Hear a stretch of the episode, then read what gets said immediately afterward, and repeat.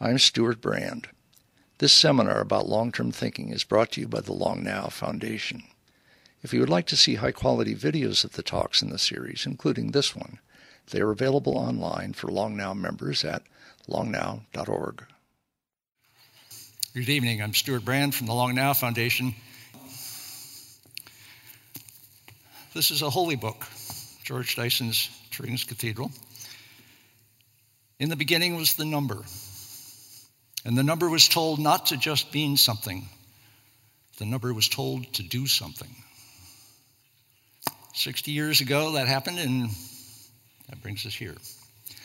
I just learned that the entire entering class at UC Berkeley next year, 7,000 strong, are all getting this book to read over the summer. And then they are expected to know it uh, next year as they go to school. Not a bad use of a holy book. And the author's total dream. Special printing, 7,000 copies just for students. They will tell everybody. Uh, George Dyson is here to speak to you. George.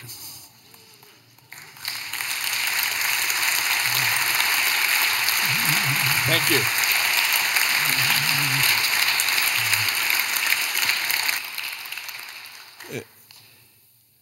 And what they forgot was that uh, I went to University of California for three months and dropped out because I couldn't stand things like assigned reading. this is sort of the irony of fate is that now I, you know, I've produced the assigned reading that I ran away from. So, thank you all for coming out. It's this is a fabulous venue to be here my opening slide is, is in honor of one of the Long Now founders who I don't, who's not here tonight, but Danny Hillis, who really is, is one of the people who brings us all here. And he said it in one, he, what I'm going to say in an hour, he said in one slide that memory locations are just wires turned sideways in time. And the, the converse is true also.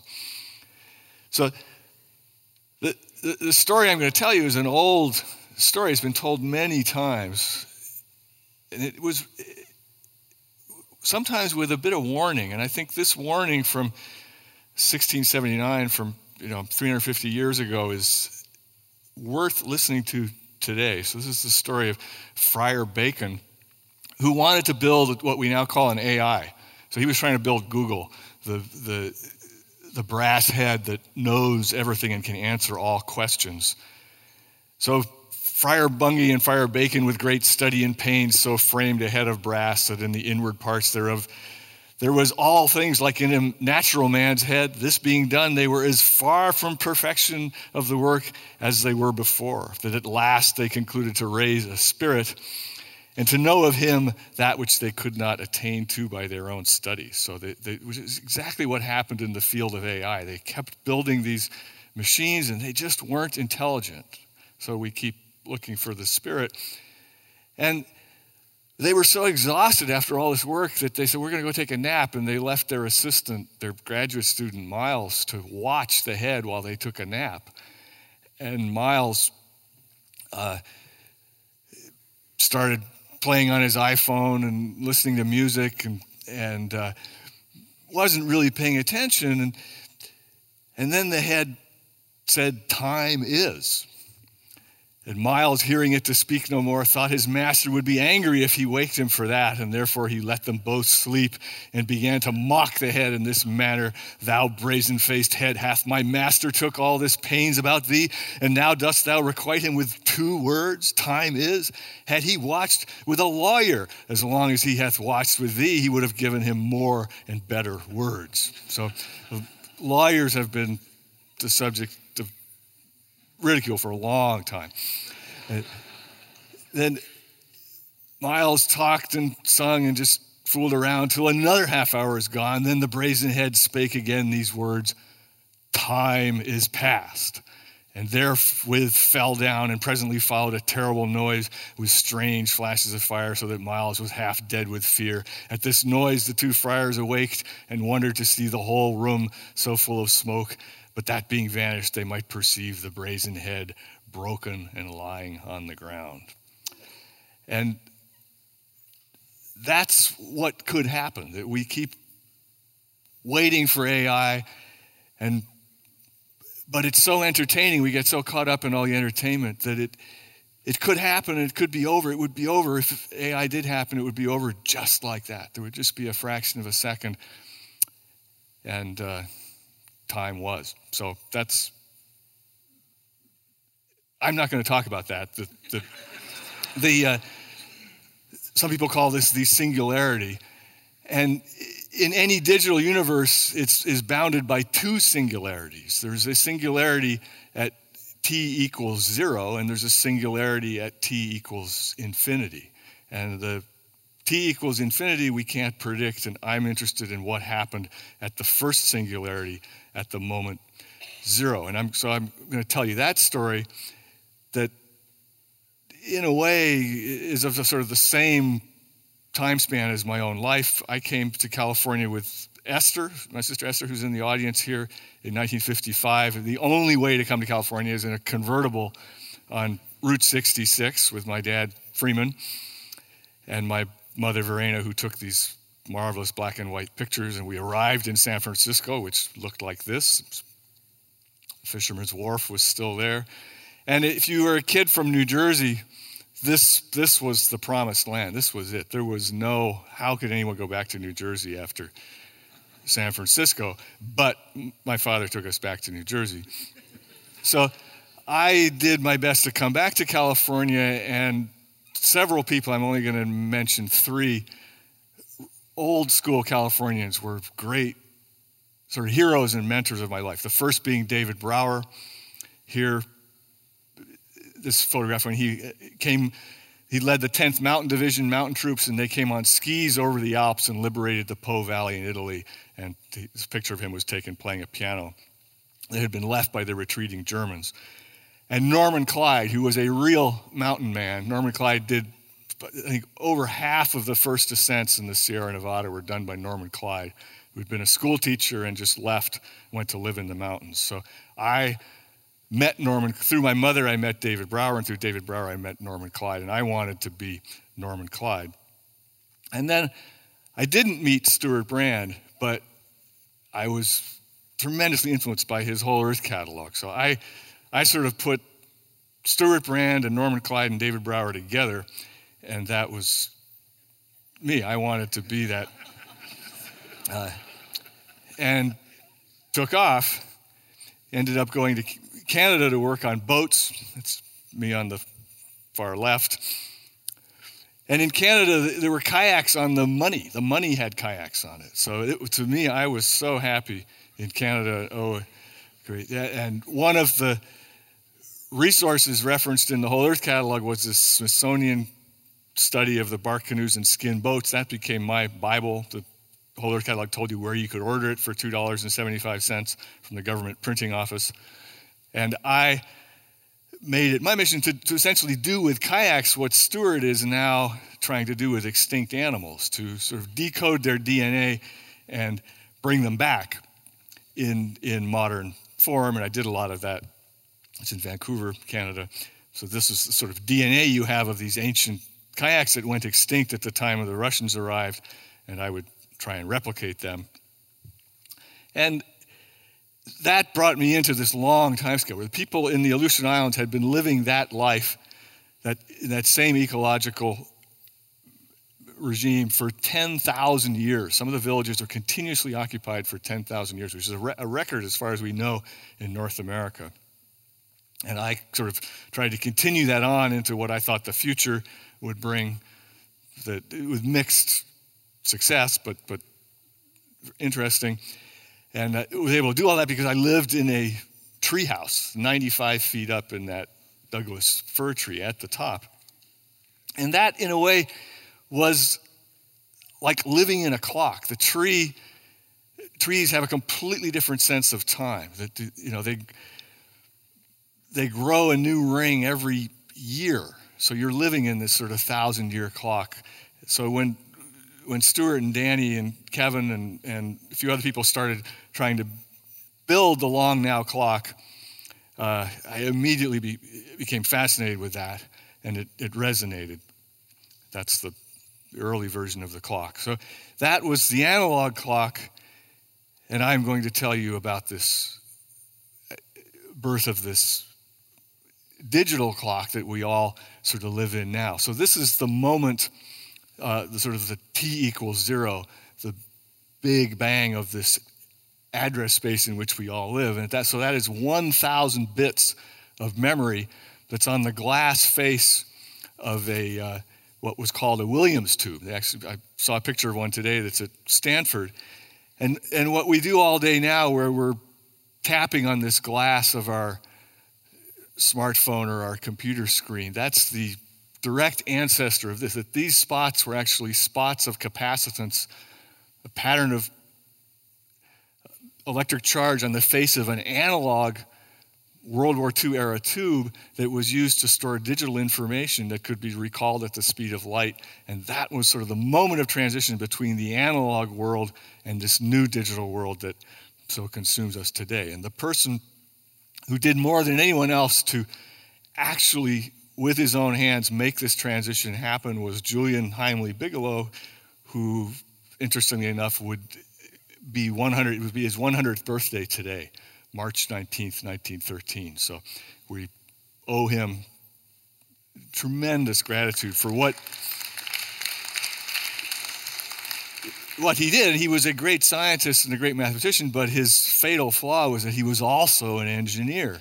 And if if you are an engineer at that time, you sort of demeaned your your status among the academics, which which was sad and injustice. But his, so his daughter, Alice, who was Esther's best friend, explained how at the age of three, while staying with an aunt, he found a screwdriver and removed all the doorknobs and put them in a big pile. And it took him a really long time to put all these doorknobs back.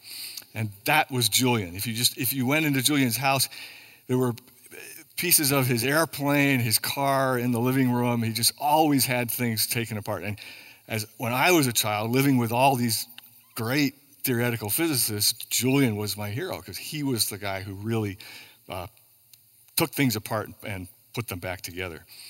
So he had the remarkable fortune, just these things are always twists of fate, to end up working in World War II with Norbert Wiener, who here is seen in World War I. And they worked together. Uh, Norbert Wiener had been kicked out of the army for inability to fire a rifle or stay on a horse. And but when World War II came along, he really wanted to help. So he, he took on the most difficult problem in World War II, which was hitting moving airplanes with anti-aircraft fire, because you have you have minutes before the shell gets to where the airplane was and you, you don't hit it so you're trying to predict where will the airplane be in a few minutes and the pilot is is trying to be somewhere else and he and julian just ignored all the critics and went full speed on this problem and this led us to the the cybernetic world and there's george stibitz who was their supervisor you know, complaining that they must be cheating somehow. This thing is so uncanny. They built this predictor that they would test by moving a spot of light at random in a room and they would try and target it. And they were, what they were doing was they were taking the path and reversing it in time and with a bunch of clever, very, very clever algorithms and doing a pretty good job. So Julian wrote this up in his maxims for ideal prognosticators that uh, there are actually 15 of them. And most of these, the fact that you have all in your pockets, these microprocessors that work for billions of cycles without any errors are largely results of his maxims for ideal prognosticators of, of correct avoiding and correcting error and uh, noise and so the, the main one being that the if noise is ever to be filtered from signal, it must be done at the earliest possible stage rather than after the two are tangled with other noises and signals, for the same reason that repeater stations are used on a signal line rather than filters and amplifiers at the end. And that's really the principle of modern digital computers is, is a realization of that. You're moving all these bits. So in 19, they wrote all these reports, which unfortunately were classified and secret, um, making the very good point that, that in transmitting information, the transmission of a single fixed item of information is of no communicative value. We must have a repertory of possible messages, and over this repertory, a measure determining the probability of these messages. And that, in two sentences, is Shannon, Claude Shannon's mathematical theory of information, which, which came directly from this. So then, in 1943, during, still during the war, Norbert Wiener and Bigelow write this paper, Behavior, Purpose, and Teleology. Uh, very far thinking paper in sort of plain English language.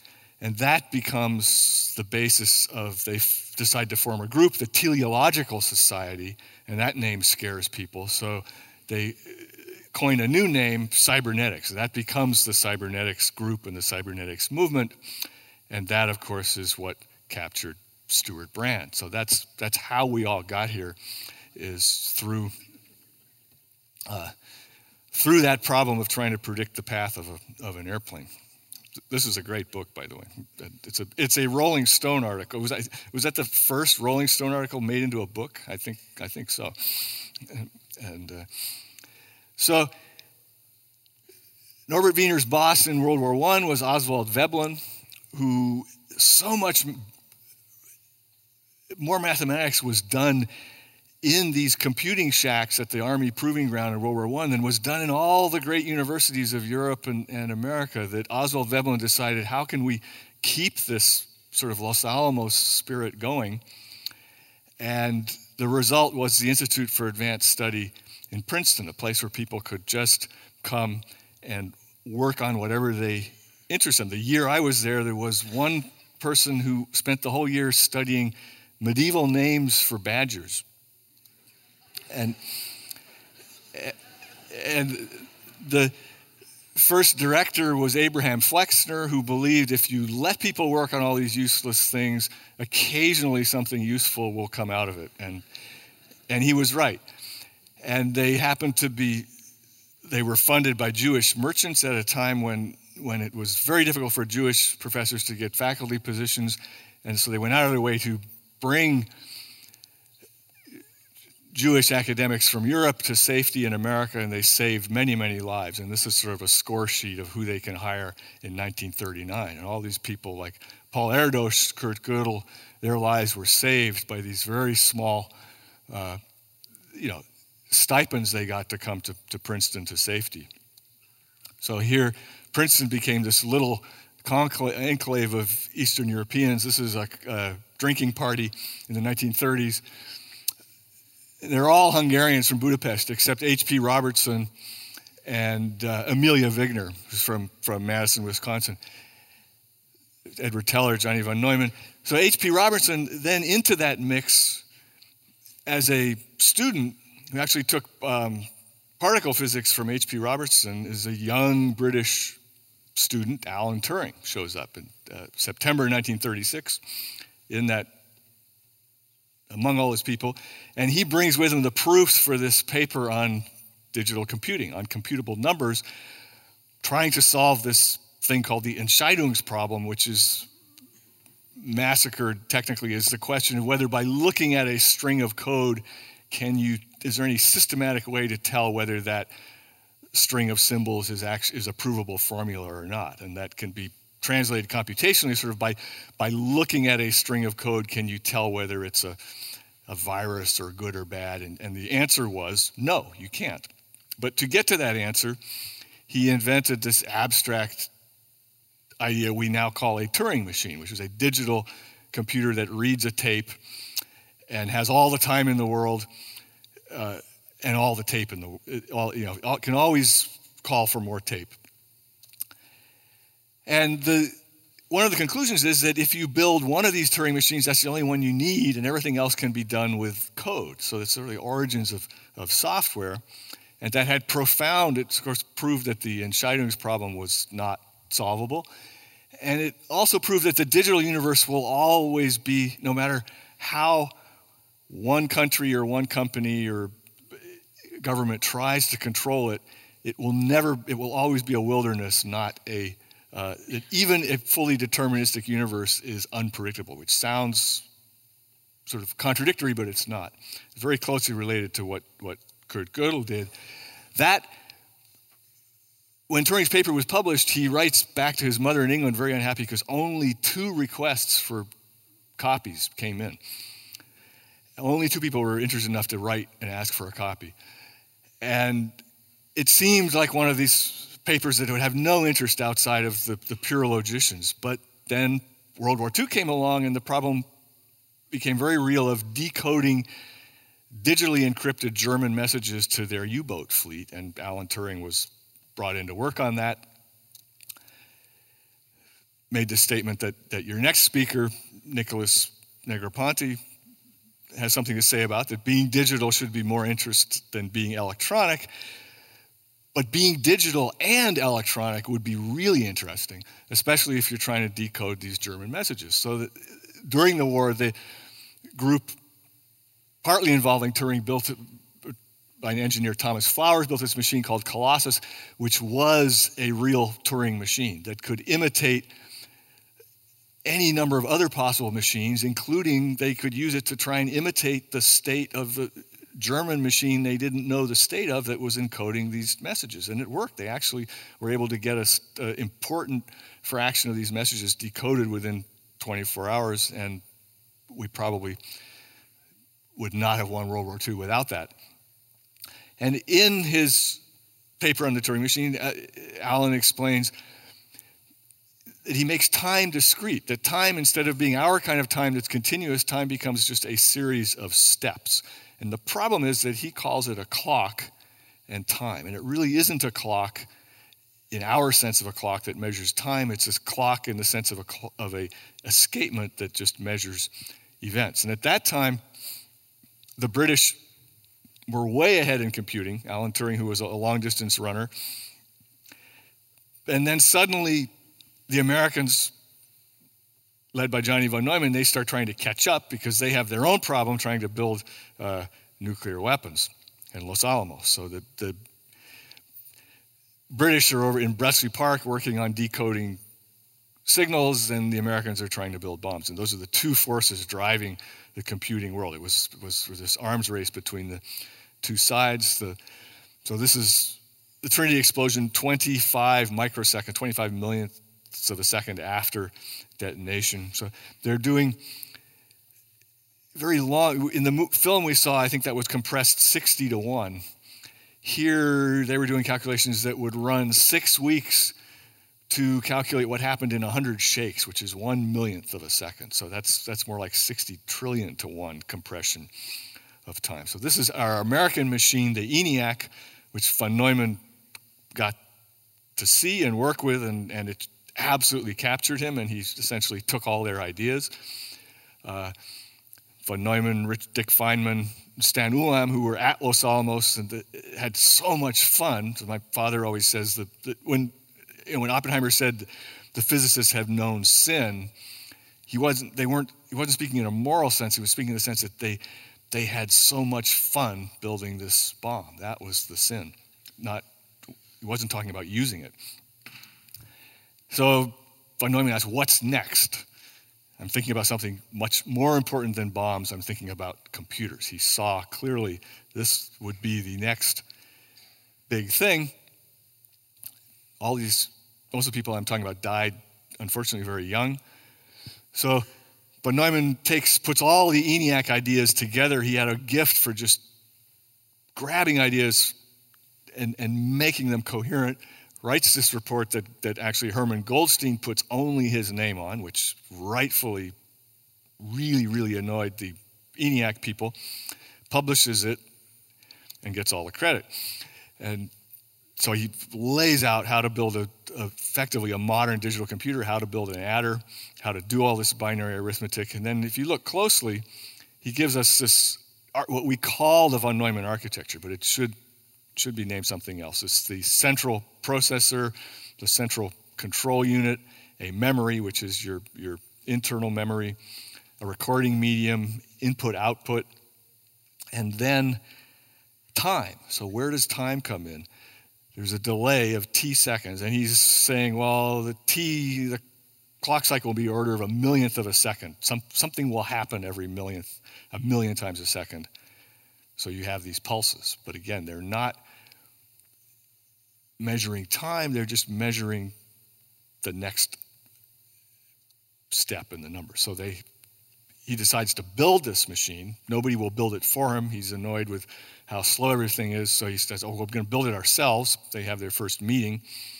And at that meeting, he lays the, out the commandment that words coding the orders are handled in the memory just like numbers. And that's what Stewart mentioned in the introduction that this was this, up until this time, numbers were used to mean things like six apples, seven oranges, so on. And now these codes what we call the order codes were actually they were numbers that were allowed to do things.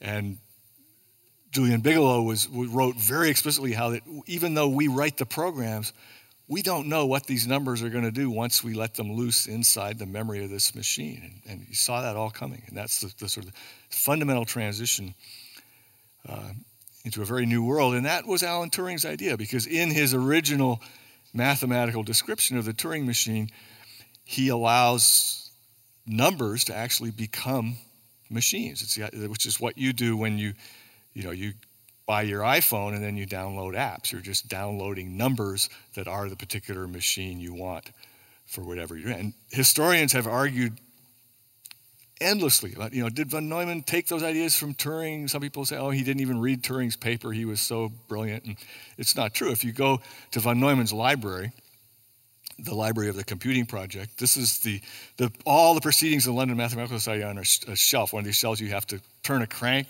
because nobody goes there anymore to, to open the shelves.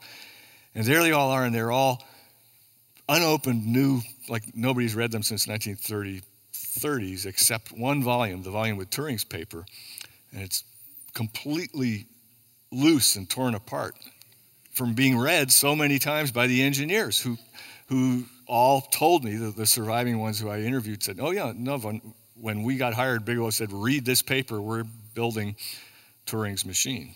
And then von Neumann himself said, let the whole world, out, outside world, consist of a long paper tape. That's, that's his tribute to Turing. Now, you didn't have an infinite amount of tape. A, a, Turing machine could compute anything, but it might take the half the age of the universe to do it. And they were were trying to win the Cold War, so they wanted to do it faster. So, how would they get fast memory? And RCA promised them, von Neumann went to RCA, who were the wizards in electronics, says, Oh, yes, we will build you this tube and we'll call it the Selectron. And it was the, use a word that Esther coined, the vaporware of the 1950s.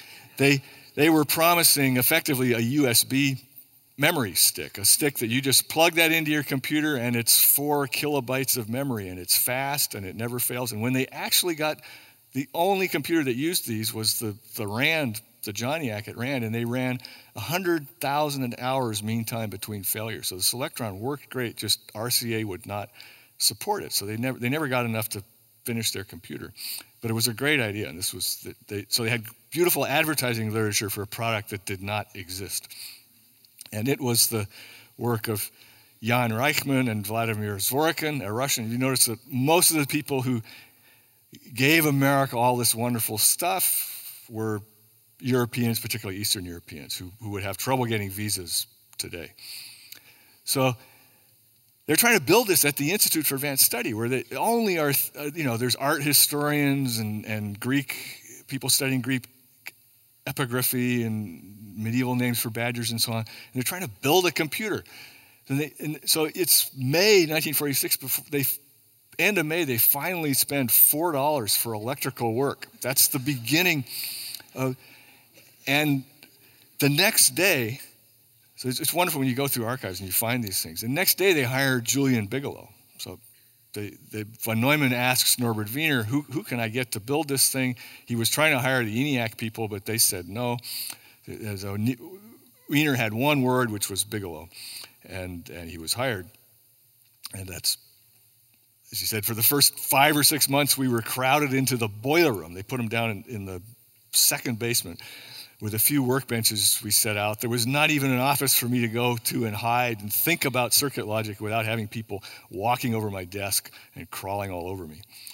And that, if you go find that basement room next to the boiler room now, well, actually, not now, they had to expand, but five years ago, if you went there, that was the main server room for the Institute. So they, they won. And they, so Julian's job was not only to build the machine, but to publish clear and coherent progress reports on every step of the way. And these reports went to dozens of other laboratories copying this machine, and that's really how we ended up in this world where, where all the machines have this sort of common ancestor. They had this beautiful headquarters, but it was full, already full of scholars. Einstein was the second, Veblen was the first professor hired, then Einstein, then von Neumann, who's next to the common room. But if you look at who, we go to the second floor, who's above von Neumann is Dr. Gödel, Kurt Gödel, who was even more sort of disconnected than Alan Turing from the real world.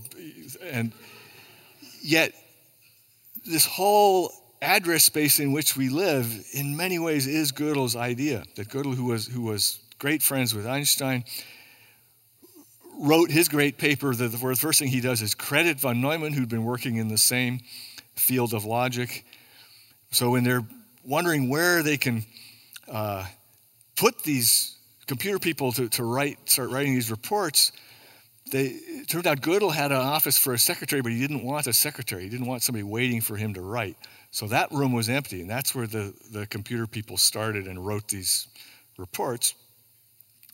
And what Gödel had done in his great paper that, that proved the incompleteness of mathematics, he did it with a sort of Turing machine like trick where he allowed logical concepts to be encoded as strings of numbers. And then those strings of numbers, he, he was uh, an Austrian who has suffered terrible numerical bureaucracy in Vienna, so he was familiar with this. And, and the, the, these strings of numerical code were then given numerical addresses that could be manipulated with arithmetic. And then, in this tortured way, he, he proved this result that changed all of, of science and math. But he did it with this idea of addressing. And that's what von Neumann did when he built this machine. The architecture and the way then Bigelow realized it, if you read that script, it's let a word, 40, a string of 40 binary digits, which is how it became known as a word, they didn't have bits yet, be two orders. Each order is a command and an address. So he was using this sort of Gödel trick and all our computing today is just taken for granted. It still works that way. We use commands and addresses. As Neal Stephenson would say, in the beginning was the command line. So, this world that surrounds us, it's not, uh, you know, I'm not talking about the first computer. This, this is actually the 11th uh, electronic computer, not the first at all. But it's the origins of this address space, which is the important thing. That's how the internet and everything we do digitally today works, is because every string of bits has a numerical address, and by referencing those addresses, you can manipulate those underlying bits. And it started in this machine where if you see those things that look like coffee cans, each of those is one of those cathode ray tubes with a 32 by 32, 1,000 bits in each tube. And there's 40 of those. And, and Julian Bigelow's genius as an engineer was to build that thing just like an engine. If you look at it, it's a V40 overhead valve engine because he was an engine mechanic. And it, it runs numbers at a, at a terrific uh, speed. And so it was, it was brilliant. I mean, we take it all for granted that that's just microprocessors, oh, they are the way they are. But they are the way they are because they are all exact functional copies of that. Once you got that machine running and you got you wrote code to write on that machine, we were stuck. We've just been caught in this loop. It's like the, the origins of DNA that we, we could do genetic code in all kinds of other ways, but once it was set three billion years ago, that's what we got. So he, Julian and Johnny had a gift for bringing in all these great people to work on this who then distributed it other places um, and people to write the code. But where would they live? There was nowhere to, Princeton was still a hard place to live. So Julian, if you gave him a problem, he solved it. He went up to upstate New York and bought 11 of these war surplus mine barracks from an iron mine and sawed them in half and brought them to Princeton on railroad cars and built a housing project that, that's been transformed, but it's still there. And then endless debates with the director where to put these people. And here he's saying, the only really usable space in our basement is that adjoining the men's lavatory, to which you're most heartily welcome. and even that annoyed the historian. So, this is Benjamin Meritt, who, who's actually the model for Indiana Jones. He was a, a paleontologist. I've learned with some dismay that a group of electronic experts has moved into half of the basement of our wing, the historians' wing of the Institute. Hope they move. Mathematicians in our wing over my dead body and yours. And you, you have to remember that, that and Elias Lowe was a, was a Greek, classical Greek scholar who's actually his grandson is mayor of London. And he, the vision of Abraham Flexner was this institute was where the mathematicians and the historians and the music scholars and the artists were all going to eat meals together and and and live together and play lawn bowling, you know, lawn bowls together. And, and if you go there even today, it is so fragmented. The string theorists don't sit with the solid state physicists, and the astronomers won't sit with the uh, biologists and the and the medieval historians don't sit with a class. It's completely it's like a high school. They just have differentiated. And then the, and then you throw computer geeks into that mix. There's Gerald Estrin, whose daughters Deborah Estrin and Judy Estrin are, are big players, sort of brought us Cisco and a bunch of other things that, that make our world work today. Gerald, he then went to Israel, built the first computer, the WEIZAC, at the Weizmann Institute. And now the directors complain because the, the mathematicians are complaining about the computer people drinking, not only drinking too much tea, but putting too much sugar in their tea. They've been especially unfair in the matter of sugar. It'd be better for the computer people to come up to Fuld Hall at the end of the day at 5 o'clock in the afternoon and have their tea here under proper supervision. but the computer people got their revenge.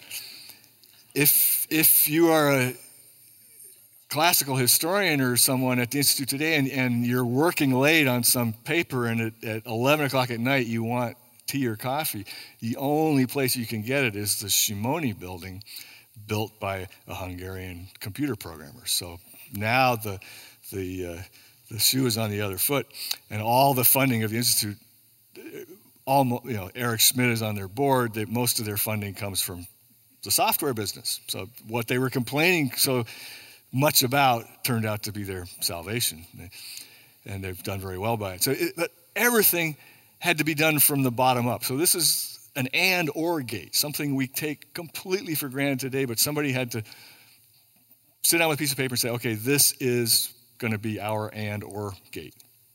And they're doing all this with analog vacuum tubes which don't really behave in a, in a purely binary way. Looking at things like this, how do you construct these communicating banks of cells that become shift registers, wiring down, somebody has to actually wire all this, put it together. So that's the first shift register, which is how the actual arithmetic gets done. is very simple, can be done by just shifting digits, but Bigelow, in what he had learned in the war, made this 100% reliable by instead of shifting the bits directly from that one row of tubes the next, they go up into the upper row. And only when the upper row says, okay, all the bits are here, everything's okay, then you can all go down. So they're never, the, which is again why, how the internet works, because the bits are just flying all over the network on Ethernet. They're colliding, they're being lost along the way, but everything is checked. And until and if you didn't get the message completely, you ask for those bits again. And the very structure of the computer incorporates that. So that's if you notice that's shifting register number seven. So they went through six iterations before they came to one that they decided to keep and replicated it. And Julian hired high school kids to do most of the, the actual physical machine work of building this machine. And here's Andrew Booth explaining that this computer did not have what we now call a clock speed. Every once in a while, oh, is your processor, you know, 1.2 gigahertz or 1.4? This Bigelow machine had no clock speed. You could make it go as fast as you wanted or as slow as you wanted, and and uh, that was a very important principle, and it, and it worked very well. The problem was the memory. They had this basically the arithmetic unit ready to go, but still no memory from RCA. Nice brochures, but no selectrons. Um, they had a few prototypes. This is actually a 256-bit selectron, but they, they needed, you know, 40 of them to build the machine. So they started to, Julian said, well, I'll make some high-speed memory. He builds this thing, which is magnetic wire on bicycle wheels. And they were able to get 90,000 bits per second. They wanted, to, they wanted to be able to test their software. And they actually, so this would sort of be a simulated memory on, effectively like a RAM disk. On, and so that's a picture, that's a 40 bit word. And that, you know, that's the dividing line between analog and digital. It was very, very fuzzy, but they got, they got that to work. But then in the end, they heard that Tom Kilburn and Frederick Williams in England had got a fully electronic digital memory working that we now call the Williams tube. The Institute got their reports. At that time, it was still just after the war, so everyone was freely exchanging all information with no patents or anything. So in, Freddie Williams had got this two kilobit storage on the face of a cathode ray tube.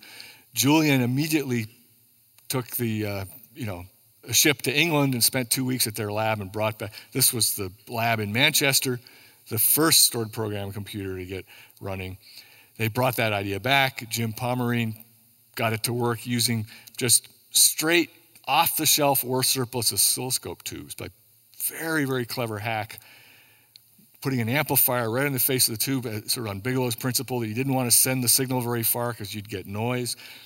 Julian said that these memory tubes were the world's most sophisticated, sensitive detector of electromagnetic noise. So the, the, real problem with them was that they did remember. If any stray cosmic ray or something hit them, they remembered it. And uh, so that's the difference. You know, we now take for granted, you can tell the difference between a zero and a one. The difference between a dash and a dot was this very fuzzy distinction that you had three quarters of a millionth of a second to make that distinction. And then they had what they called a clock, but it was not a clock in our sense of regulating the speed of the computer. It was a clock just in order to lay out the, the pattern of spots on that tube. And then the memory itself uh, was independent of time. Every tube had its own logbook recording its flaws.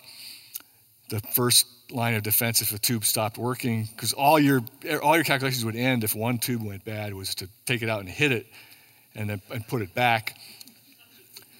And that's the fact that they logged these tubes and took these pictures that's why we have it's like the early plates from of when you see a nova supernova and you want to go back and look on the old plates at glass plates we have these pictures of the birth the dawn sort of first light of the digital universe are in these so here you see this brilliant architecture this machine that is three dimensional. All most computers before and particularly since are laid out flat. They're laid out like the map of New York City with everything on a flat circuit board or a plane. But Julian knew that short connection paths were necessary, like a Cray was actually three dimensional. That, so he built it like the way your cerebral, flat cerebral cortex is folded into your skull. So all the electronics was folded up, and so made it horrible to maintain, but very compact and very fast. And, uh, and easy to cool because all the cooling ran through this central core. And Johnny, who, who, so it became known as the von Neumann machine, but von Neumann himself would, he would be horrified if you brought him today and said, look at all these computers, we, we call them the Neumann machines. Yeah, you guys are still building copies of that lousy machine that we, you know, we just built to solve one problem. We thought in 1948 you'd replace it with something else. And, and Willis Ware, who's, who's still alive, was it Rand, uh, really summed it up that it, these were not von Neumann's ideas, but he put them together. He was in the right place at the right time with the right connections, with the right idea, setting aside the hassle that will probably never be resolved as to whose ideas they really were. And there's a lot of other people who deserve the credit. The one of the main reasons we ended up in this von Neumann universe was because unknown to many others who would have been slightly horrified, he was privately consulting on private retainer for IBM during the whole time. So, by modern standards, that was a little bit unethical. And IBM sent a limousine every month, and they brought him up to Poughkeepsie, and he told them everything, and they wined and dined him for two days, and then drove him back to Princeton. And, and the, you know, they got all the. Now, to his credit, nothing was patented, and it was all freely distributed to all the other companies too. But he, he, he wanted to push it as fast as possible. And he was able to get people like Julian Bigelow and Herman Goldstine, who was the director of the project, and they hated each other and couldn't work together at all. But through von Neumann had this ability to get everybody cooperating, including his boss at the Institute, Robert Oppenheimer, who was a really pretty two-faced guy. I mean, Oppenheimer has gone down in history as opposing uh, the hydrogen bomb and being a martyr to his principles and so on. But he was he was at that time pushing full speed for it too, and the computer was really it was built in order to answer the hydrogen bomb feasibility question. This is you know, does this date mean anything? August 9th, 1945. Okay, that's the day we dropped the second bomb. The first bomb, you could argue there was a reason for it, but there was no reason for the second bomb on Nagasaki. So the day they dropped the bomb on Nagasaki, this telegram from Edward Teller to von Neumann saying Stan and Nick, who've been embedded at the Institute in secret developing algorithms for hydrogen bomb calculations, now they can act in the open as coming from Los Alamos. So there's Stan Ulam, who uh, came out from Poland for $300. They, they got Stan Ulam out of Warsaw. And he was trying to prove that Edward Teller's idea would not work. And in thinking about why it wouldn't work, he, of course, thought of a way that it could work. And so we ended up with, with Ulam's, uh, the Ulam Teller invention, which was the first thing that was really designed in a computer, like sort of most of our products today are designed. And, and Kevin's written a lot about that, about how you know computers are the source of all these new designs. It was the first thing designed in the computer and a tremendous success. You couldn't test it experimentally. A lot of that work was done by Nick Metropolis, Greek, who invented the, or it was Stan Ulam who invented the Monte Carlo method, but Nicholas who did sort of the hard work of, of getting it really operating. And all that early coding on the Monte Carlo problems was done by Klari von Neumann, Johnny's second wife, who he met at the casino in Monte Carlo. He had, he had developed a system for roulette and it had failed, and he had no money left and went to the bar. And she remembered him from childhood in Budapest and bought him a drink, and the rest was history. But, it, but when I found that in, in, in her letters that, that her stepdaughter gave me, I mean, I couldn't believe it, that they actually met in Monte Carlo. So if you look at what they did with that machine, and now what they had, they built this address matrix that was 32, each tube had 32 bits by 32 bits. So that's like four 8 by 8 chessboards. And then they stacked 40 of them up. So you can visualize an address space that's 32 by 32 by 40. And in modern language, that's five kilobytes of memory. That's all they had. That's not even, that's one half second of a MP3 uh, audio. Very, very, very little. But in that memory, in the few years they ran that machine, from basically 1951 to 1957, they worked on these five main problems that computationally are similar but on very different timescales. So that central line of numbers is seconds. It's 26 orders of magnitude in time, from 10 to the minus 8 seconds, which is sort of the lifetime of a neutron in a chain reaction, all the way to 10 to the 17th seconds, which is the lifetime of the sun. So they, they picked these five. And decided, you know, he wanted the most difficult problem. So first they did nuclear explosions, which was who their customer was paying them for. The money, it was sort of a deal with the devil. The military said, you know, we, you give us, you design us the weapons, and you get the computer. And, and the deal was if, you know, if you don't tell us how to use the bombs, we won't tell you how to do the science. And that was the deal made at Los Alamos. And if you really want the short explanation of why did Oppenheimer get in so much trouble, it's because he broke that deal. He started trying to tell the military how to use the bombs. And that's when they sort of said, no more Oppenheimer. Got to get rid of this guy because he broke that that rule. So they worked on the nuclear explosions. Then they worked on the question of shock waves over the time scale of seconds. What happens after the bomb goes off? Very nonlinear. And then in the middle was meteorology. They worked on weather prediction, which seemed impossibly ambitious at that time, but they were very successful at it. So successful that by 1954, uh, they were getting a 20. They got the first 24-hour prediction in less than 24 hours of computing time and and from then on, it's just progressed. So now we, we, we really get a pretty good three to five day prediction.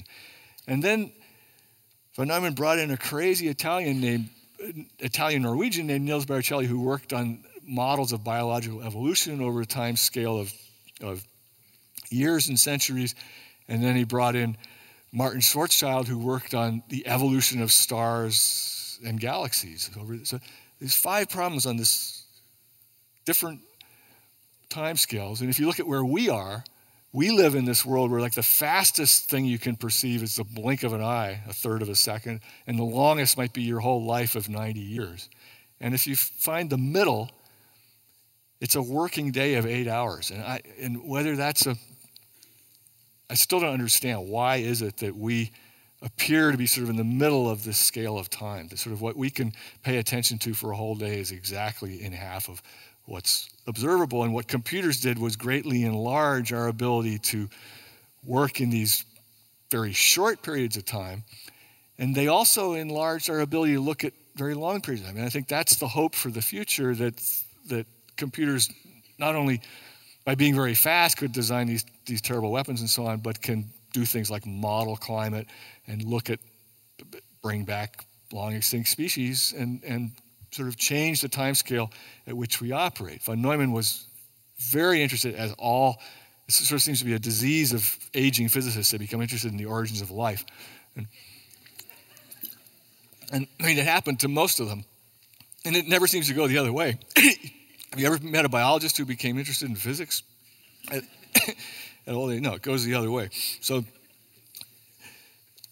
von Neumann had a, his own career as a biologist, but he brought in Nils Barricelli, who also couldn't get a visa because the Italians said, no, you, you got to apply through the Norwegian embassy. And the Norwegian said, no, you got to apply through the Italian embassy. And it took two years to sort that mess out. So he was two years late getting to America. And immediately he gets there sort of the day they're running all these hydrogen bomb problems, and they let him have the machine late at night after the Los Alamos people have left. And he starts running these, he's trying to create numerical organisms within this. It's the first person that I know to really talk about a digital universe. He publishes his first paper in Italian. If it's that easy to create living organisms, why don't you create a few yourself? So he tries. And so he's doing a very different thing. He's not running what we call algorithms, he's not running trying to solve problems. He's allowing these bits to operate like organisms, to reproduce, to suffer mutations, to compete against each other within this five kilobyte little universe. And what you know Turing showed us was that one machine could run any problem, and there's no better example than this. This is the night of March 3rd. This is the first night he starts running his simulations, and he stops at 18.8 because the Los Alamos guys come back. That's the memory location in which he stops the, the creation of life. And they come to work on the hydrogen bomb. So you have this trying to create life and trying to destroy it on the same machine.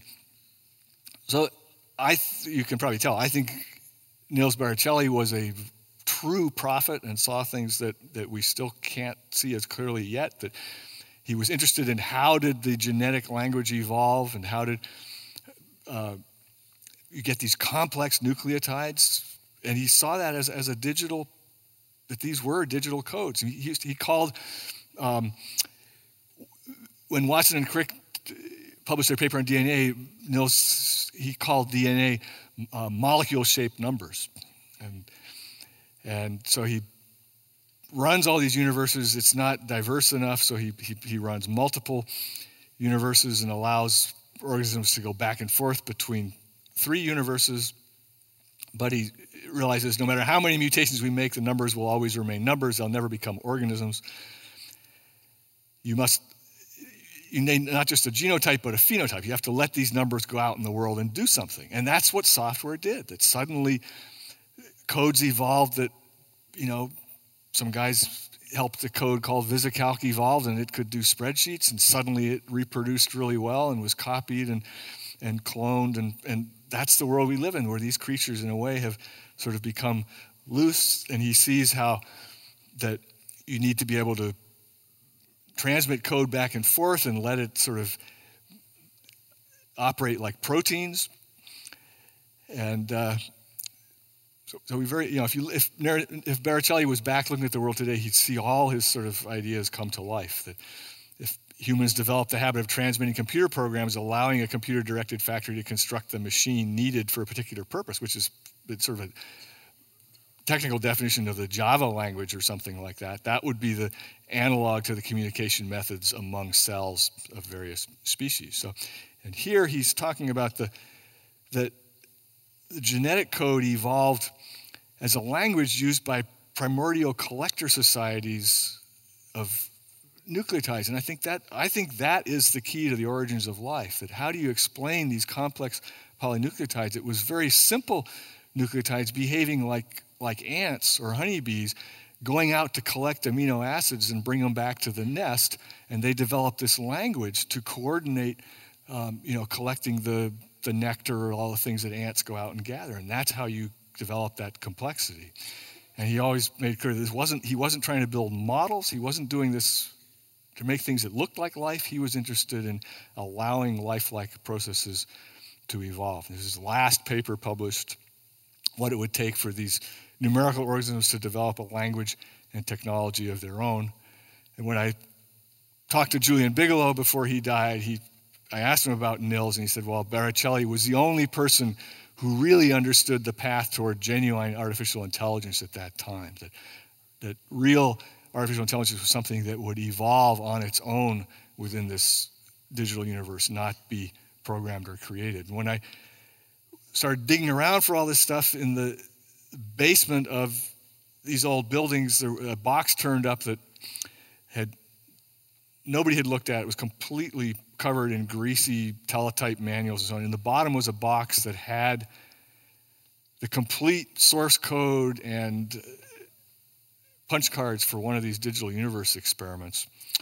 And with it, a note from the engineer to Mr. Barricelli saying, There must be something about this code that you haven't explained yet. And, and that's really what, what drew Alan Turing and what drew von Neumann was that the, these purely sequential codes can produce results that, that cannot be predicted. And that's what makes it so interesting. Von Neumann dies in February 1957, and immediately the Institute gets rid of the whole project. They tell everybody to leave. They, most of them go to, off to work for IBM von Neumann had given Julian Bigelow a permanent membership in the Institute, and, and Bigelow was stubborn and said, No, I'm staying. I'm not going to leave. And they realized they, they couldn't make him leave, but they didn't have to give him a raise. So he lived there the whole rest of his life, making $9,000 a year, raising three kids.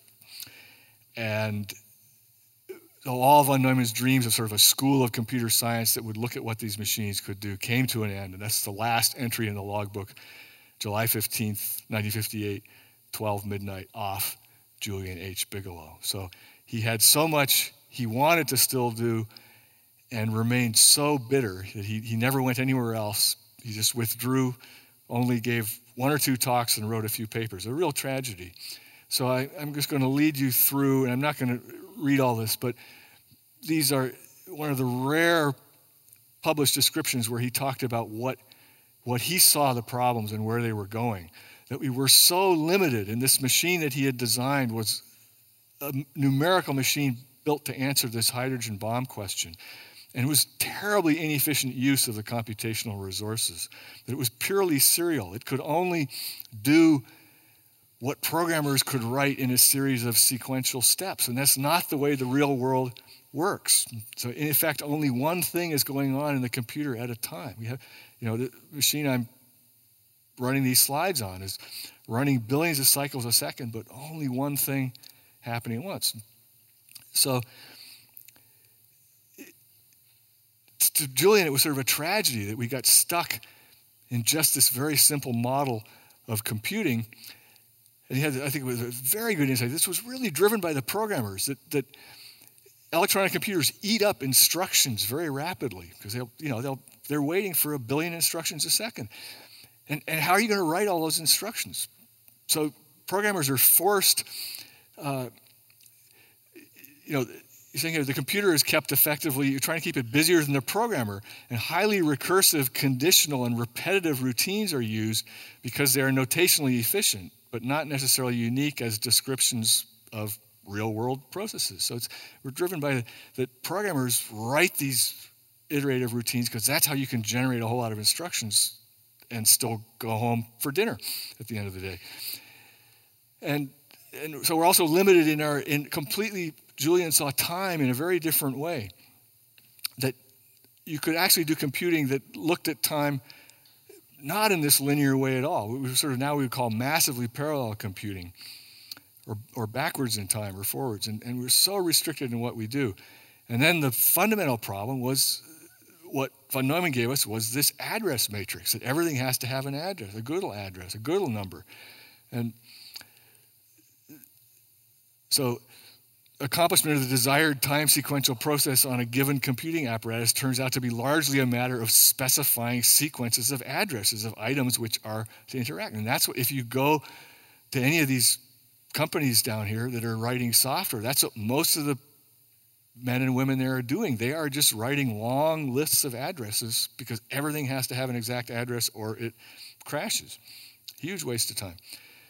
So Bigelow says at the end that you know, it's entirely possible to build computers that address through different methods. And the obvious one would be template based address, where you don't have to say where something is, you just have to, which is how biology addresses molecules. You don't know where the next uh, protein is, you just say, I want the next or the next string of DNA that has a partial match to this template. And that is much more robust and time independent, multiple things can be happening at once.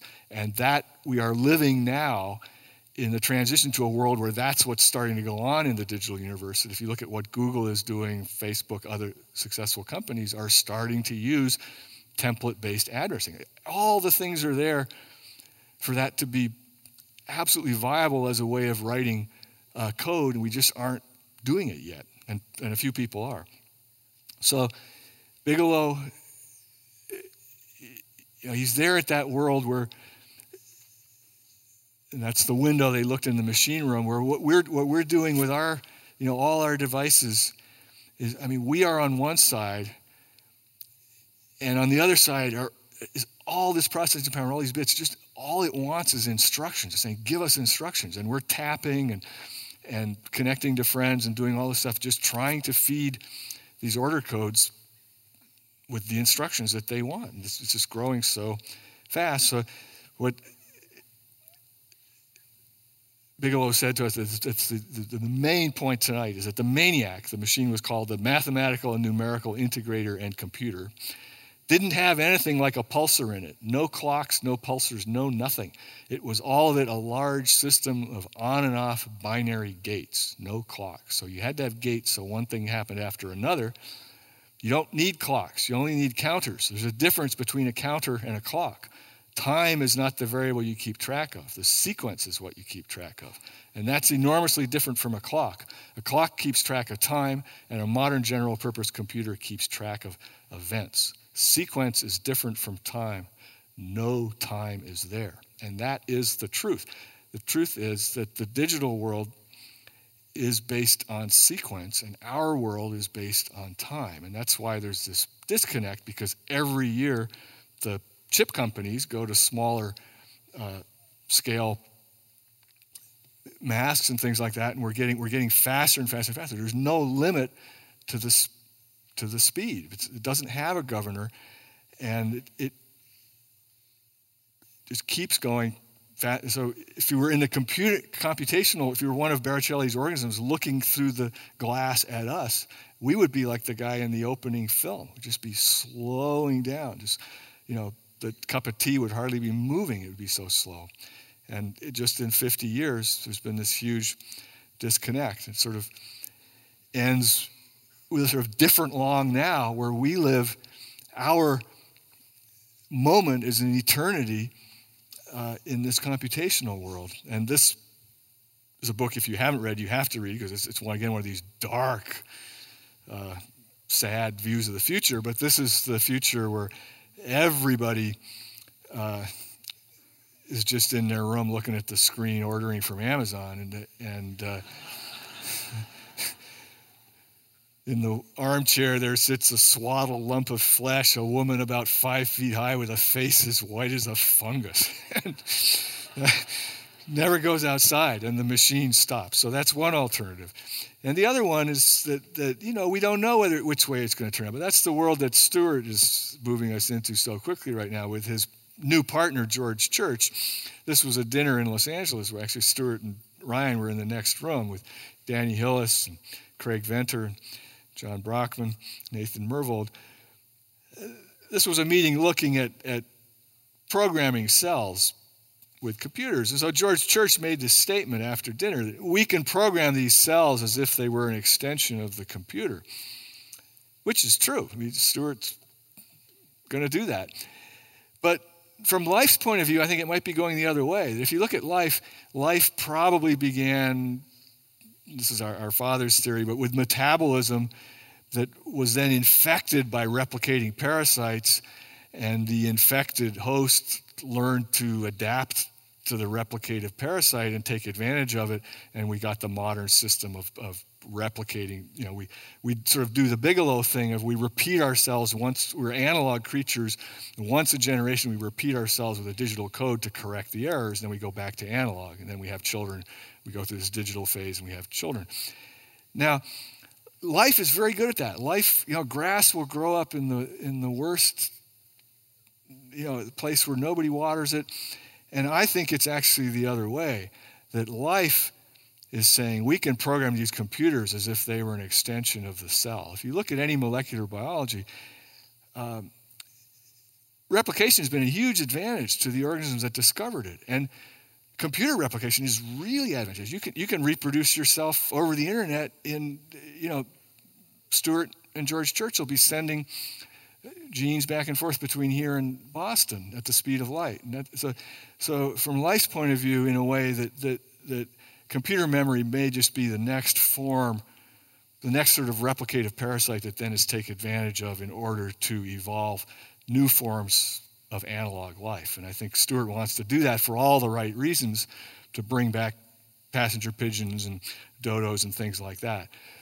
But that's the world we're in, where, where that's the growth in transistors. If you follow that graph, that graph is that's on a log scale. When I last looked, it was five or six trillion transistors per second are being added, and they're all connected through this address space. So the last thing uh, I'm going to give you just an analog fable back to my world as a boat builder.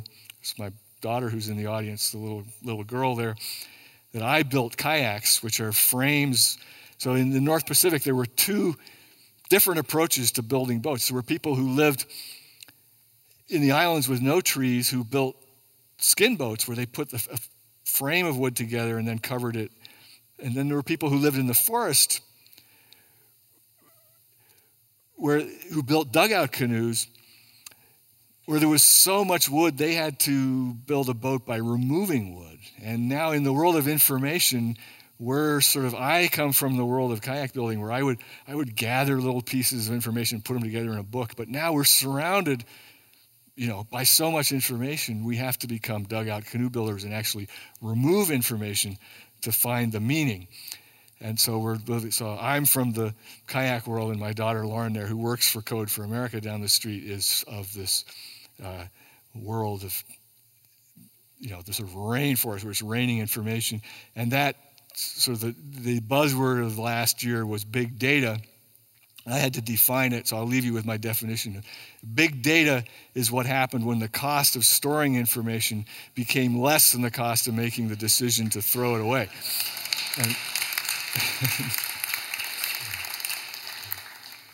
and that, this world that Julian Bigelow and you know, brought to us is the world that Leibniz imagined again in 1697, about the time of, of Friar Bacon. That's Leibniz's explanation of how the whole world is digital, and that if you understand ones and zeros, you can understand everything. And we're still at the, we're sort of witnessed the birth of that world, thanks to all the people who allow me to go into their basements and, and save stuff and don't throw it out. The families who let me dig through their papers, and I've just feel lucky to have lived you know, been brought to that institute with, with that's my sister Esther and me and our older sister Katerina and our mother Verena, who was a is a group theorist who met a physicist, and they, you know, so there we grew up in the middle of that world, and and and here we are, and I still have a little piece of that. If you want to write to me, you can send me an email because so a little tiny piece of that universe that Bigelow created is now my email account in that same basement where they started. But if you send me, if you even send me one sentence, it'll that email will be more memory than the whole machine had that they built. And that's that's it. So thank you.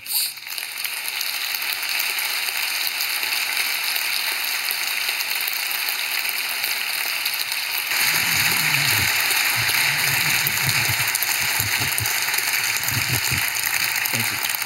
Have a seat. well, you got a gleeful audience here, I must say.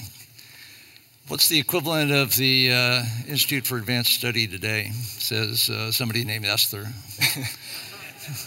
That's a very good question. They, I mean, there are all sorts of institutes.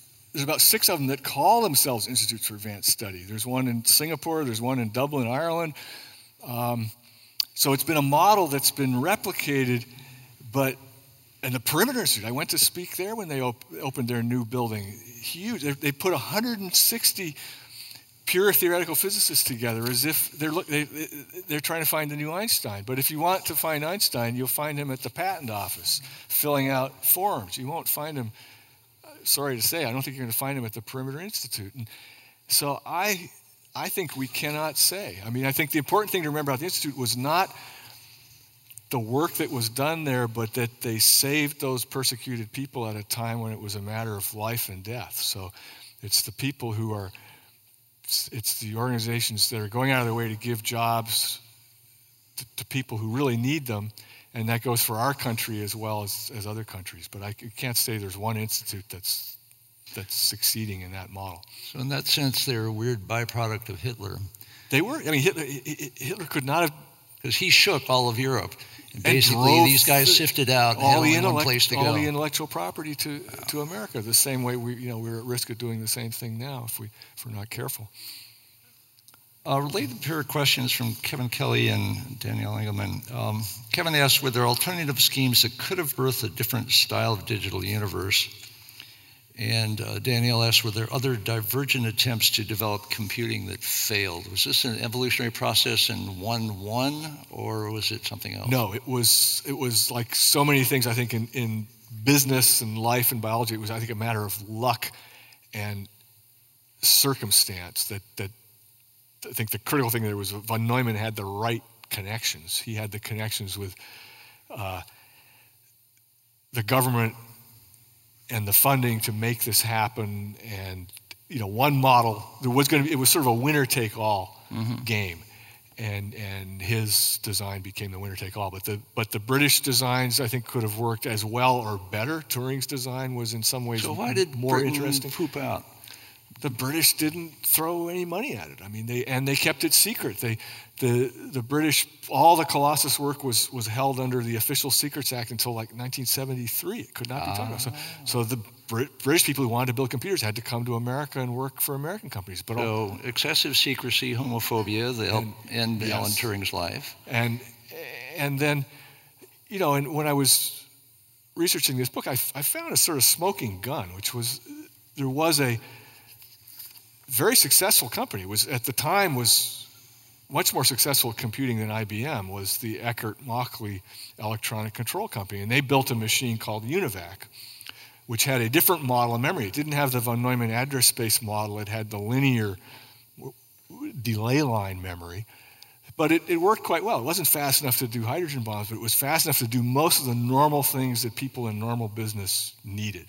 And they were building a business machine, and they had an order, but they needed orders. They didn't have, you know, deep pockets. And they had an order for three machines from, from the government. And I found a document where their security cleanliness was called into question and they lost their contract. Now, you don't know how or why those contracts were pulled, but it, it effectively killed their company. And the shell of it went to Remington Rand and sort of gave us the, the world we live in. But, the, but at, at one time, if you were betting money, you would put your money on UNIVAC, not IBM. So paranoia was, runs deep and kills everything well, it touches. It, it's just yeah. it, it is true that it wasn't the, and I think the same is true of telephones and I mean so many other of our inventions did not go necessarily to the best design. They went to the. So the Bigelow, theory is, bitterly hanging on, and he's got this different notion that sequence instead of clock instead of time. Could that have been deployed earlier than it was by Google and Facebook and the internet? Yes, I mean that's the tragedy is that Bigelow didn't go off. To all, I mean, if you, when you look through his papers, which were just in boxes, he has all these invitations. Oh, please come to IBM, come to SR Stanford Research mm-hmm. Institute here. Um, they were Esterns were trying to get him to UCLA, you know, to, to, start a computer science department there. He could have gone to any of these places and and realized some of his ideas. But that stubborn bitterness kept, and there were family reasons. His, his wife was in very ill health and he didn't want to leave. But it, it was a was real anybody tragedy. trying to hire him away, and were they aware of his value and trying to? Yes, everybody. I mean, at that time, Julian Bigelow was the, this master who had brought this world into existence, and he had his idiosyncrasies. He suffered depression and so on, but the, but he was in demand. I mean, he, he, he could have gone anywhere. And so, but he said, you know, von Neumann gave me a permanent membership here, and I'm sticking to it. And it's it's sad. How's he regarded in Princeton now? Well, he was regarded rather poorly, but the we have a there's a new director at this institute who has completely taken the has formally apologized to the family on behalf of his predecessor. Because why? That something happened at his funeral. They didn't treat him right or something. You mean why? I mean, yeah. When he died, what happened yeah. at Princeton? When, well, when he died, we tried to have a. The family had a memorial service at the Quaker Meeting House, which mm-hmm. is across these woods from the institute, and then Freeman, our father, tried tried to, and I tried to have a reception in the main hall of the institute, and the administration said no, he's not. He's still unwelcome, and. Uh, and that changed. In 10 years, that's because changed. of your book? Well, because, yeah, and because of look who's on their board. I mean, Charles Simonyi, Eric Schmidt, Jeff Bezos, um, Nathan Myhrvold, Marina von Neumann. I mean, you know, it's, it's, it's time to bury that hatchet. And in fact, I go to Princeton tomorrow and they are celebrating his centenary. And the, and the, the other side of the coin is the family is donating the, pap- the these papers to the archive. So there's a happy ending, but it's sad that this, you know, that this could not have been resolved 40 years ago. Pierre Morris asked, what part did women play in the early days? Uh, the women appear in the slides. It, it seems there's the Clara von Neumann. Uh, is she being secretarial or is she doing something No, she profound? was writing real bomb code and the, and the you know, the, the prevailing view which again I've tried to counter is that, that, you know one of the views has been oh the women just did arithmetic. They they didn't they wrote the codes which is a lot of clerical work but they didn't they didn't need to understand the physics. But if you read Klari's private letters back and forth to Johnny she's deeply involved in the physics. She's taught because these calculations if you're looking at one hydrogen bomb problem for six weeks it might be running. And you have to look at what's what's happening with the neutron capture, the fission, and so on, and, and modify your parameters and your mesh size as the physics progresses. And she was fully familiar with that. And, and there's an interesting reason why she, I think why she was so good at it because when the war started, everybody wanted to work in the war effort. Mm-hmm. She got a job at the Population Research Institute in Princeton, mm-hmm. modeling populations of what would happen to Europe you know, even questions like how, how low could the Jewish population go and still recover, things like that. And, oh, and, and that's exactly, that's nuclear physics. It's looking at, at reproduction, what critical mass, population density, taking censuses. If you, if you look at the language of, of Monte Carlo, it's, they, they take a census at, at every time step. And, and that's, and then, and as to women, there were many other women. The woman who really ran, physically ran the computer, the, the person who when they had problems that perplexed everybody else, they went to Hetty Selberg, who was Atle Selberg's wife, who had mm-hmm. been a physics teacher mm-hmm. and also lost all her family in the concentration camps. She escaped to Scandinavia, married Atle Selberg, and, and couldn't, wasn't allowed to teach science in New Jersey schools. So von Neumann gave her a job, and she, she ran that machine and understood it to a degree that nobody else did. So before computers were machines, computers were people. People who mostly women. Why? I think they were available and they were very good at it. They were meticulous and, mm-hmm. and they weren't all women. If you if you actually you look at the photographs of like the WPA ran these big numerical mm-hmm. computation projects during the 1930s, they tend to be mostly women and black men. Figure that out. Oh no. So Monte Carlo is pretty interesting. Uh, it was Stan Ulam's, Stan Ulam's invention. Do you want to tell the story of how he invented it? Monte Carlo, well, Ulam, one of his friends told me he was a combination of the, the most intelligent and the laziest person he had ever met. So he had brilliant ideas, but he didn't like to do the, the hard work of executing yes. it. And, yeah. And and he left Los Alamos. He could see the right, it looked like Los Alamos would shut down. They designed a bomb, the war had been won, it would be over. So he got a job teaching at USC and almost immediately came down with viral encephalitis, a terrible brain infection. Almost died. We had to open up his skull to let the pressure out. And they didn't really understand that at that time. It was, it was a pretty medieval thing. Well, we're going to cut a hole in your skull and hope you get better. hope for the best, right? And And the doctors told him to, he had to recuperate for six weeks. They told him to stop thinking. and, and you got a hole in your head. Don't do anything, you'll leak out. And so his, but he'd been, you know, working on all these neutron multiplication problems, these, these branching processes, which were the heart of what they were trying to do in Los Alamos. And, and they didn't have the computer power to do them in, in brute force analytics. So he, okay, I'll stop thinking. He started playing solitaire. He played solitaire over and over, but then he started thinking about how could I predict how a solitaire game is going to turn out it, mathematically? Because every he saw, you know, Ulam saw every, as a mathematician. We grew up with mathematicians. They see everything as a mathematical problem. How can you predict a, a card? You know, and then he realized that, that a much better way to get the answer was just play 100 solitaire games and, and sample it. And that was the origin of Monte Carlo, which is effectively a, a, a way of, of taking a sort of random walk through a undefined space and coming back with a sample of what, the, and it was immediately effective. It immediately solved these bomb problems. It's used in, you know, it's probably the most successful algorithm ever. It was a hack. It was, it was yeah, it was a, it was a hack. It, it was a way of playing, it was a way of gambling and finding the answer. And and you, but, but you needed, the interesting thing was to do Monte Carlo, you needed random numbers.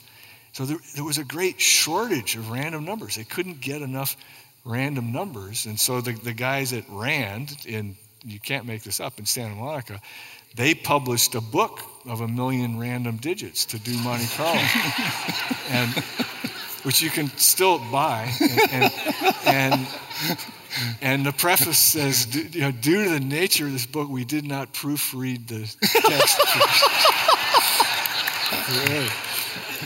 And if there's some non-random numbers, don't sue us, right? Yeah, yeah. we didn't really look. And now, and now, real hackers have studied this book, and actually, they're not truly random. It's a little bit off. So, how much do you lose in Monte Carlo if you're if you're not quite a true random? You don't you don't lose that much, but it it can become important you know, it's like cryptography, that a little mm-hmm. bit of weakness can be dangerous. And, so is God a Monte Carlo player? The, the sense I get from some of your text is that Monte Carlo discovered it was be, beginning to approximate how things happen in the world. Yeah, that's what's that's this interesting twist. It's sort of like what happened in biology. That you know that we used to think. I mean, in the old days, sort of mathematicians, if you gave them long enough, they would come up with a true formula you know, Newton style for the way things really were, and you could calculate it exactly. This this beautiful Platonic kind of world. And then quantum physics came along and showed us that well, the real world really isn't that way. The real at, at its heart, the real world is not billiard balls. It's statistical noise and, and it's probabilistic. And and Monte Carlo is this probabilistic simulation. But in reality, Monte Carlo is closer to the way the world really is than this pure ideal that, that people had hoped for. So I think that's one reason Monte Carlo has been so effective because it's the way the world really is. So to come back to the, the point in your title, um, that the digital universe, which we now occupy at least part time, and the physical biological universe, which we occupy part time, are running at different rates say more about that. Well, it's something we've never seen before. We have no idea how it will end up. And, and you have to remember these numbers are living in their own world on the other side of that mirror or that mm-hmm. glass. Mm-hmm. And they're eventually going to discover what Julian Bigelow was talking about. You know, they're going to realize, you know, if, if the cells in the computer, you know, say, I haven't done anything for 100 billion cycles. And well, I haven't done anything for 110 billion cycles. You know, why don't we do something about that?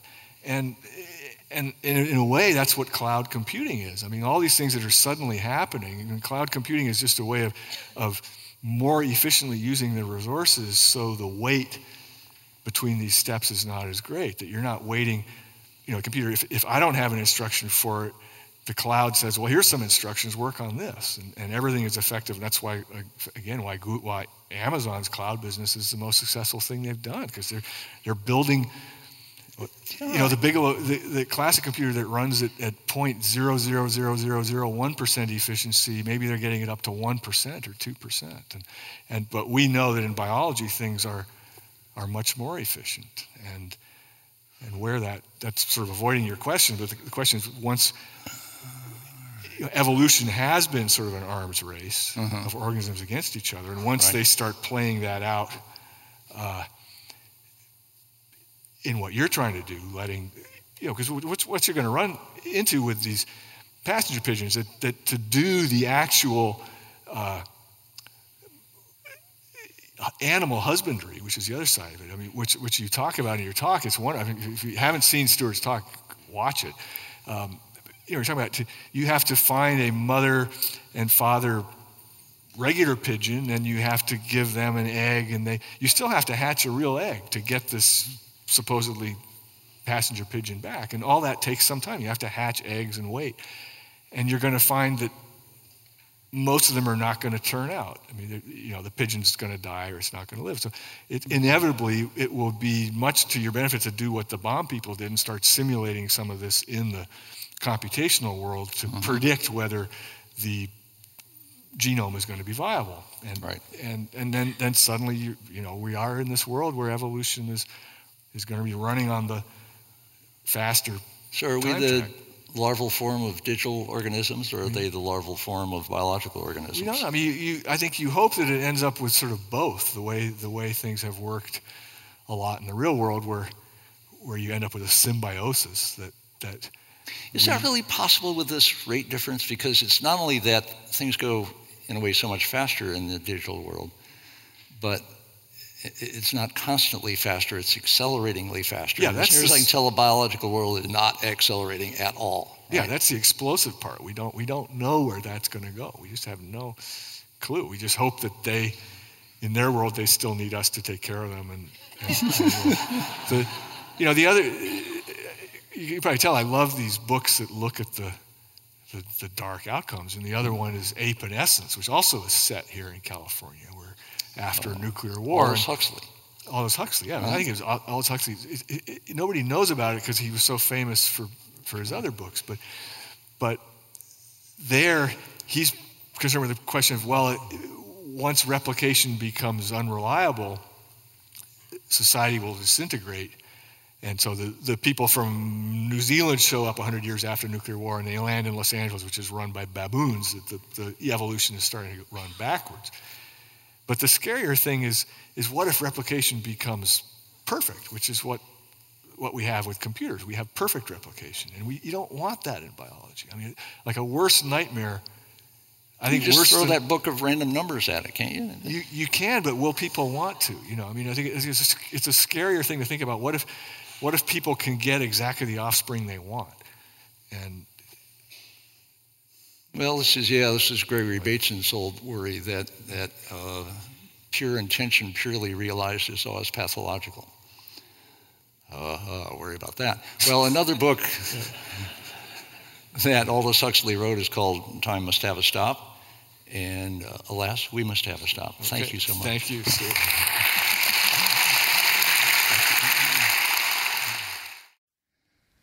This seminar about long term thinking was brought to you by the Long Now Foundation.